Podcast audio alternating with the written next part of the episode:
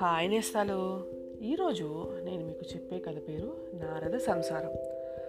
నారదుడు ఏంటి, సంసారం ఏంటి అనుకుంటున్నారో కథలోకి వెళ్దాం, మీకే అర్థమవుతుంది. నారద మహర్షి చాలా గొప్పవాడు, కానీ అంత గొప్పవానికి కూడా ఒక గర్వం ఉండేది. అందరూ పెళ్లి చేసుకుని పెళ్ళామని పిల్లలని మాయలో పడిపోతున్నారు, నేను మాత్రం అలాంటి మాయలో పడలేదు, ఎన్నటికీ పడబోను అంటూ ఉండేవాడు. పెళ్లి చేసుకున్న ప్రతి మహర్షిని ఆక్షేపిస్తూ ఉండేవాడు. అతని అహంకారం ఎంతవరకు వెళ్ళిందంటే, పెళ్ళిళ్ళు చేసుకున్నందుకు బ్రహ్మ విష్ణు మహేశ్వరులనే ఆక్షేపించాడు ఒకనాడు. ఈ త్రిమూర్తులు మరిని బ్రహ్మదేవుడు సరస్వతీదేవిని నాలుక మీద ఉంచుకున్నాడు, విష్ణుమూర్తి లక్ష్మీదేవిని వక్షస్థలం మీద కూర్చోబెట్టుకున్నాడు, శివుడు గంగను నెత్తి మీదనే కూర్చోబెట్టుకున్నాడు మోస్తున్నాడు, పైగా పార్వతీదేవికి సగం శరీరం ఇచ్చేశాడు అని నిందించాడు. నారదుడు తమరిని ఇలా ఆక్షేపించడాన్ని బ్రహ్మ విష్ణు మహేశ్వరులు తెలుసుకోలేకపోతారా, తెలుసుకున్నారు. కానీ నారదుడేమన్నా తన కొడుకే గనక బ్రహ్మదేవుడు విని విన్నట్లు ఊరుకున్నాడు. విష్ణుమూర్తి పోని ఆక్షేపిస్తే వాడి నోరే నొప్పి పెడుతుందని ఊరుకునేవాడు, కానీ శివుడు మాత్రం అలా ఊరుకొనిచ్చాడు కాదు. ఇలా ఊరుకుంటే ప్రతివాడు ఇంకా మనల్ని ఆక్షేపిస్తూనే ఉంటాడు, కనుక ఈ నారదుడికి తగిన శాస్తి చేయాలి అన్నాడు శివుడు. సరే అయితే చెప్తాను వీడి పని అని విష్ణుమూర్తి తగిన సమయానికి ఎదురు చూశాడు. ఆ తర్వాత కొన్ని రోజులయ్యాక నారదుడే వైకుంఠానికి వచ్చాడు. విష్ణుమూర్తి ఏమిటి విశేషాలు నారద మహర్షి అని అడిగాడు. 3 లోకాల సంచారం చేసి వచ్చిన నారదుడు, విశేషాలు ఏమి ఉన్నాయి, ఎవరిని చూసినా పెళ్ళాం పిల్లలు సంసారం అంటూ మాయలో చిక్కుకుపోయి ఉన్నారు, నేనొక్కడిని తప్ప అని తన మామూలు ధోరణి మొదలుపెట్టాడు. విష్ణుమూర్తి మారు చెప్పక, నారద అలా పోయి వద్దాం పదా అన్నాడు. నారదుడు విష్ణుమూర్తితో బయలుదేరాడు. ఎక్కడికి అని నారదుడు అడగనూ లేదు, విష్ణుమూర్తి చెప్పనూ లేదు. ఇద్దరూ ఆ కబురు ఈ కబుర్లు చెప్పుకుంటూ వెళ్ళి ఓ అడవిలో ప్రవేశించారు. ఉన్నట్టుండి విష్ణుమూర్తి, నారద నాకు దాహం వేస్తుందయ్యా అన్నాడు. నడవండి, ఎక్కడైనా కోనేరు ఉందేమో చూద్దాం అన్నాడు నారదుడు. విష్ణుమూర్తి, నేను ఒక్క అడుగైనా వెయ్యలేను, నువ్వు వెళ్ళి ఏ ఆకు దొప్పుతోనో ఇన్ని నీళ్లు తెచ్చి నా ప్రాణాలు నిలుపు అంటూ ప్రాణం పోతున్న వాడికి మళ్ళీ అక్కడే చతికిలబడ్డాడు. 3 లోకాలలోనూ ఉండే కోటాను కోట్ల జీవులందరికీ ఆకలి దప్పిక తీర్చే మహావిష్ణువుకి దాహం ఏమిటి అనే జ్ఞానం లేక నారదుడు విష్ణుమూర్తి మాయలో పడి నిజంగా నీరు కావాలేమో అనుకొని నీటి కోసం పరిగెత్తాడు. సమీపంలోనే పుష్కలంగా జలం ఉన్నటువంటి కోనేరు ఒకటి కనపడింది. తామర పువ్వుతోటి ఆకులతోటి కలకల్లాడుతూ ఆ సరస్సు ఆ మునికి కన్నుల పండుగ చేసింది.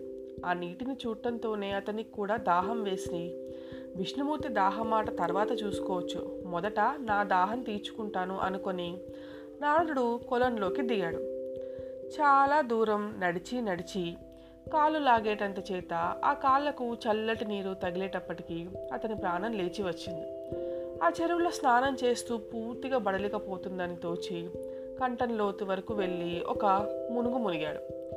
మునిగి లేచేటప్పటికీ అంతకు ముందున్న పిలక జుట్టు కాస్త పోయి తల నిండా పట్టుకుచ్చులా నిగనిగలాడే బారెడు జుట్టు మొలిచింది. ఇదేమిటా అని ఆశ్చర్యపోతూ చేతులెత్తి తల తడుముకుంటుంటే అతన్ని ముంజేతుల్ని గలగల్లాడుతూ గాజులు కనపడ్డాయి. మెడలో ఉండే తులసిమాల పూసల పేరు ముత్యాలహారం తలతలా మెరిసింది. అతని కాషాయ వస్త్రం పట్టు చీరగా మారిపోయింది. గట్టు మీదకు వచ్చి చూసుకుంటే నారదముని ఒక స్త్రీగా మారిపోయాడు. ఆ చెరువులో నీరు ఎప్పటిలాగా మళ్ళీ నిశ్చలమైన అందరిలా కనపడింది. ఆ స్త్రీకి తన ప్రతిబింబం ఆ నీటిలో కనపడి, అబ్బో నేను ఇంత అందంగా ఉన్నాను అనిపించింది. అయ్యో నేను నారద మహర్షినే, ఇలా ఆడదానిగా మారిపోయానేమిటి అన్న జ్ఞానం కానీ విచారం కానీ ఇప్పుడు ఆమెకి లేదు. తనతో కూడా వచ్చిన విష్ణుమూర్తి మాట అసలే జ్ఞాపకం లేదు. ఆ చెరువు గట్టమ్మటే నడిచి వెళ్ళి అక్కడేదో పువ్వుల చెట్టు ఉంటే చూసి పువ్వులు కోసుకోవటం మొదలుపెట్టాడు. దూరం నుంచి విష్ణుమూర్తి ఇదంతా కనిపెట్టి ముసుముసు నవ్వులు నవ్వుకుంటూ నిలబడ్డాడు. అప్పుడు ఆ దారిలో ఒక రాజకుమారుడు వేటకని వచ్చి విష్ణుమూర్తిని చూసి ఎవరో అనుకుని, అయ్యా దాహం వేస్తుందా, సమీపంలో చెరువు ఏదైనా ఉన్నదా అని అడిగాడు. విష్ణుమూర్తి ఆ రాజకుమారునికి నారదుడు సంహరిస్తున్న ఆ కొలను వైపు చూపించాడు. ఆ రాజకుమారుడు అక్కడికి వెళ్ళి తనలో పువ్వులు అలంకరించుకుని వయ్యారంగా నిలబడ్డ ఆ అందగత్తెను చూసి, ఎవరు నువ్వు, గంధర్వ కాంతలా, లేక అప్సరసవా, లేక వనదేవతవా అని అడగడం మొదలుపెట్టాడు. తానెవరో తనకే తెలియక ముసిముసి నవ్వులు నవ్వుకుంటూ నిలబడిపోయింది ఆమె. సరే, నువ్వెవరైతేనేమి చాలా అందంగా ఉన్నావు, నిన్ను నేను పెళ్లి చేసుకుంటాను, నాతో వచ్చేసేయి, నాకు రాణిగా ఉండదు గాని అన్నాడు. పెళ్ళి అనటంతోనే ఆమెకి సరదా పుట్టి ఆ రాజుతో వెళ్ళిపోయింది. విష్ణుమూర్తి శివుడు దగ్గరికి వెళ్ళి జరిగిందంతా చెప్పాడు. శివుడు, పార్వతి మొదలైన వాళ్ళంతా కడుపు రుబ్బేటట్టు నవ్వుకున్నారు. ఇక్కడ రాజు ఆమెని తన పట్టణానికి తీసుకెళ్ళి పెళ్లి చేసుకున్నాడు. ఆమెకి ఒక్కడు ఇద్దరు కాదు, వరసన 60 మంది పిల్లలు పుట్టారు. వాళ్ళకి ప్రభవుడు, విభవుడు, శుక్లుడు మొదలైన 60 పేర్లు పెట్టించింది. ఆ పిల్లలకి నీళ్లు పోయటం, బొట్టు కాటుగా పెట్టడం, బట్టలు తొడగటం, బువ్వ పెట్టడం, నిద్ర వచ్చటానికి జోలపాడటం, ఈ పనులతో ఆమె పొద్దస్తమానం సరిపోయేది. పిల్లలు, సంసారం, మాయ అని అందరినీ ఆక్షేపించే నారదుడే ఇలా పెద్ద సంసారంలో తగులుకొని ఆ సముద్రంలో ఊపిరి నలపకుండా కొట్టుకోవటం మొదలుపెట్టాడు. శివుడు, విష్ణువు కూడా మంచి శాస్తి అయ్యింది నారదుడికి అని సంతోషించారు. కానీ బ్రహ్మదేవుడికి మటుకు నారదుడు తన కొడుకే గనక అతడలా అవమానపడటం బాధగానే ఉంది. కుర్రవాడేదో తెలియక అంటే ఇంత కఠిన శిక్ష వేయటం ఏమిటి అని విష్ణుమూర్తి వద్ద బ్రహ్మ సనిగాడు. బ్రహ్మ మాత్రం ఎవరు, తన కొడుకేగా. అంచేత విష్ణుమూర్తి తాను నారదుడిని స్త్రీగా మార్చి సంసారంలో తగిలించటం బ్రహ్మకి బాధగా ఉందని తెలియటంతోనే ఆమెని మళ్ళీ నారదునిగా మార్చివేద్దామని నిశ్చయించుకున్నాడు. కానీ నారదుడు స్త్రీగా మారి తీరా సంసారంలో ఎలాగా ప్రవేశించాడు గనక అది ఎటువంటి మాయో అతని అనుభవపూర్వకంగా తెలుసుకుని మరి యువతలకి రావటం మంచిదని విష్ణుమూర్తి ఆలోచించాడు. ఆలోచించి ఏం చేశాడంటే, ఆ రాజు పాలించే రాజ్యం మీదకి ఒక శత్రురాజు సైన్యంతో దండెత్తి వెళ్ళేటట్లు చేశాడు. ఆ రాజుకి ఈ రాజుకి పెద్ద యుద్ధం జరిగింది. ఆ యుద్ధంలో నారదుడు స్త్రీగా మారి పెళ్లి చేసుకున్న రాజు, ఆ రాజు వల్ల ఆమెకు కలిగిన 60 మంది కొడుకులు ఒక్కడైనా మిగలకుండా చచ్చిపోయారు. భర్త, పిల్లలు యుద్ధంలో చనిపోయారని తెలిసేటప్పటికీ ఆమెకి దుఃఖం ఆగలేదు. తాను రాణినన్న మాటే మర్చిపోయి ఆమె యుద్ధభూమికి వచ్చేసి భర్త శవాన్ని, కొడుకుల శవాల్ని చూసి గుండె బాదుకుంటూ ఏడవటం మొదలుపెట్టింది. సంసారం, పిల్లలు ఇదంతా మాయ అన్న నారదుడేనా ఈమె అని విష్ణుమూర్తికే ఆశ్చర్యం వేసింది.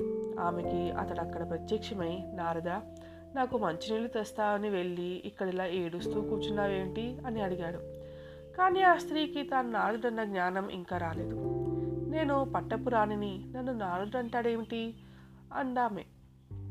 నాతో రా చెబుతా అంటూ విష్ణుమూర్తి ఆమెను మళ్ళీ ఆ చెరువు దగ్గరికి తీసుకెళ్ళి ఆ చెరువులో దిగి స్నానం చేసిరా, ఒక చెయ్యి మాత్రం నీటికి తగలకుండా పైకెత్తి స్నానం చేయి అన్నాడు. ఆమె అలాగే చేసి గట్టు మీదకి వచ్చింది. ఏమి ఆశ్చర్యం, జుట్టంతా పోయి పిలక వచ్చింది. మళ్ళీ ముత్యాలహారం తులసి పేరుగా మారిపోయింది. కానీ పైకెత్తి ఉంచిన చెయ్యి మాత్రం గాజులతో అలాగే ఉండిపోయింది. నారదునికి నిద్రపోయి లేచినట్లుంది. తాను రాణి అయ్యి 60 మంది పిల్లల్ని కనటం, ఆ పిల్లలు పెరిగి పెద్దవాళ్ళయ్యి యుద్ధంలో చనిపోయి వాళ్ళ కోసం తాను ఏడవటం, ఇదంతా ఒక కలగా జ్ఞాపకానికి వచ్చింది. కానీ ఆ గాజుల చెయ్యి చూసుకుంటే కల కాదు, నిజమే అని తేలింది. తను సంసారపు మాయలో తగులుకున్నందుకు నారదుడు సిగ్గుపడ్డాడు. విష్ణుమూర్తి, సిగ్గు అక్కర్లేదు నారదా, ఇది వరకు నీకు సంసారం అంటే ఏమిటో, మాయ అంటే ఏమిటో తెలీదు. అందులో పడి దుఃఖం అనుభవించావు కనుక ఇప్పుడు తెలిసిందే, ఇక నువ్వు జ్ఞానివవుతావు అని నచ్చచెప్పాడు. నారదుడు ఆ మాటలకు సంతోషించాడు. కానీ తాను స్త్రీ అయినప్పుడు పుట్టిన 60 మంది పుత్రుల మీద అతనికి మమకారం పూర్తిగా పోయింది కాదు. అంచేత అతడు తండ్రి అయిన బ్రహ్మదేవుని దగ్గరికి వెళ్ళి, తండ్రి నా కుమారుల పేర్లు భూలోకంలో శాశ్వతంగా ఉండేటట్లు చెయ్యి అని కోరుకున్నాడు.